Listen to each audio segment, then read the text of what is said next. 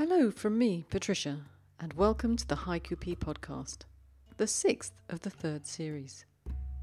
This week, we're cooking on gas, as one of my old bosses would say, as the haiku and senryu are all about recipes. But before I continue to all the terrific verses, let me just update you on a couple of things. Firstly, a huge thank you to everyone who answered my Twitter call for haiku and senryu on the topic of lakes. It was a bit last minute, as I wanted to try something new a video haiku walk on YouTube. If you've not seen it already, you can find it on the Poetry Pea YouTube channel and on the Poetry Pea website. Speaking of the website, there's now an opportunity to sign up for our mailing list. Many of you have already given me permission to put you on the list, but the community has expanded since I asked the question, so if I haven't asked you and you'd like to receive mailing from us, you can sign up. Last, but not quite least, don't forget to check the topics for the rest of the year. You still have time to get those haiku and senryu written and submitted on the topic of afternoon break. The deadline's April the 1st. Emails only, please. And there's just a little bit more news at the end of the podcast about the children's anthology. But enough of that. Now, let's get back to today, and our topic is recipes. It was a difficult subject, I think, but you all came up trumps, and I'm delighted with the results. I hope you'll be too. As usual, I'll start with some previously published work. They were fiendishly difficult to find. Then I'll turn to our poets who haven't written for us before. And then, of course, to our regulars. As you know, I add a little bit of information about our poets to the show notes, so please do go along and have a read. So, without further ado, some published verses. Chopping onions, my grandmother's paper thin skin. Marion Clark. Breakfast alone, Slowly I eat my melancholy. Michael Dylan Welch. In the pot, soft long noodles, forgetting the old year. Abigail Friedman. Holiday recipes. I set a haiku on the back burner. Laria Lee Fraser. Now, I'd like to introduce some poets new to us on the Haiku Pea podcast. Preparing baklava, her annoyance in as many layers. Anjali Warhadpande. Next, Linda L. Ludwig.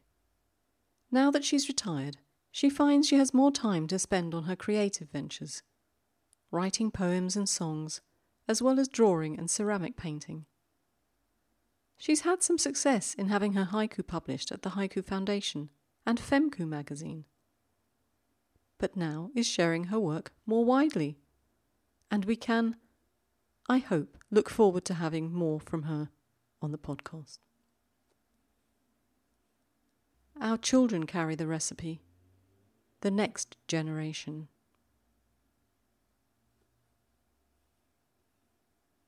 Mafiz Zuddin Chowdhury is a poet. Although he writes haiku regularly, he writes other forms too. He enjoys the experience of Facebook, where he's joined and contributes to a number of poetry groups. Perhaps you know him from there. And now he's found us. And this is his first contribution to our podcast. Elephant apple with hard fish, soul tasting recipe. Next, I'm thrilled that we're welcoming yet another poet from British Columbia where Jessica Renee Dawson is studying poetry. So far in her poetical journey, she's graced journals and magazines such as Poetry Quarterly and Wild Plum. And now, of course, she's writing for us. Bitter tensions, a right and wrong way to scramble an egg. Tiffany Shaw Diaz has achieved what I can only dream of. She's a Pushcart Prize nominee. As well as hearing from her today, you can find her work in many reputable journals and magazines, and of course her blog. The Art of Imperfection, Drizzled Caramel. My thanks to all our new poets. I hope we'll hear from you again. But now we turn to some familiar haiku and senryu voices. Potato fritters, red chili flakes burn between the fingers. Christina Chin. Wild mint, the yearning for home in its aroma. Marilyn Ward. The comfort of porcini and polenta. Snow Falls. Marina Bellini. Marshmallow Delight. Melting above the fire, mouth watering. Catherine E. Winnick. Wuhan Underpass. The smell of roasting yams. Roger Watson. A Jew starter dressed with a breeze of bees and bluebell fountains. James Young. The Rise and Fall. Life's Souffle. Dorothy Burrows. Turmeric paste. The sun on her face. R. Suresh Babu. Baking pasta, teaching Mum to use the oven. Richa Sharma. A dash of bitterness, simmer for 10 years, add affairs, and divorce. Tim Gardner.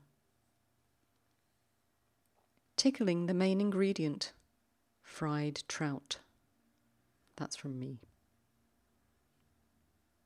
Bloody beetroot. It looked good in the recipe book. Kim Russell. Splattered grease. My daughter asks where babies come from. Tia Haynes. Carrot soup. Hints of ginger in his beard. Robert Horrobin. Thickening broth I conjure my mother, ladle by ladle. Jonathan Roman. Mum's old recipe book, jam packed with takeaway menus. Tracy Davidson. Trying a recipe with garlic gloves. Typo. Roberta Beach Jacobson. Dog eared recipes of the old country. Mother's native tongue. Erin Castaldi. Instagram Tiny Bowl Envy. Hungry Hipsters. Constance Borg. Discussing our recipes for life. Taste buds stir. Pat Guillard. Second generation, they ask for the recipe of her store bought curry. Isabel Caves. Fragrant kitchen, spontaneous samba. Now we're cooking. M. Shane Pruitt. Signature dish, chef special, the flavour of my childhood. Hemapriya Chellappan. Summer Gala. Sparing hung curd for her Shrikhand. Neelam Dadwal. There's a little note about Shrikhand in the show notes. Eastern Bazaar, in the voice of the saleswoman, spicy notes. Bakhtiar Amini. Spinach soup, the child stirs and stirs the bowl. Muskan Ahuja. Grains and water, never changing recipe. for visiting sparrows. Miniko Takahashi. Hard boiled eggs. First cooking lesson. Valentina Rinaldi Adams. Bombay gin mixed with tonic on the rocks. No malaria. Richard Bailey. No special recipe. Swans eat peas all the same. Pearl. Lipstick on his shirt. I put an extra heap full of pepper in his curry. Vandana Parashar. Without her, still remembering to salt the water. Kristin Lindquist. Old yellow tooth in Mum's recipe box. Welsh cakes. Art Friedeen. Romanesco, a photo first, then steamed in garlic butter. Wendy C. Bialik. Grandma's bread, the love she forgot to add. Debbie Strange. On the grill, mushrooms and the smell of the forest. Liljana Dobra. Coffee and sugar with sunlight. Birds sing. Tara Steciuk. Green Meadow Medicines from God's Pharmacy. Antioxidant. Eva Drobna. Now, we started with a little something from Marion Clark, and so we'll end with a little something from Marion. Snowstorm in the kitchen. Her first cake. Thank you so much to everyone who contributed to the podcast today, whether new or familiar voices. And remember, there'll be more verses for you to read when I publish the first quarterly journal from Poetry Pea.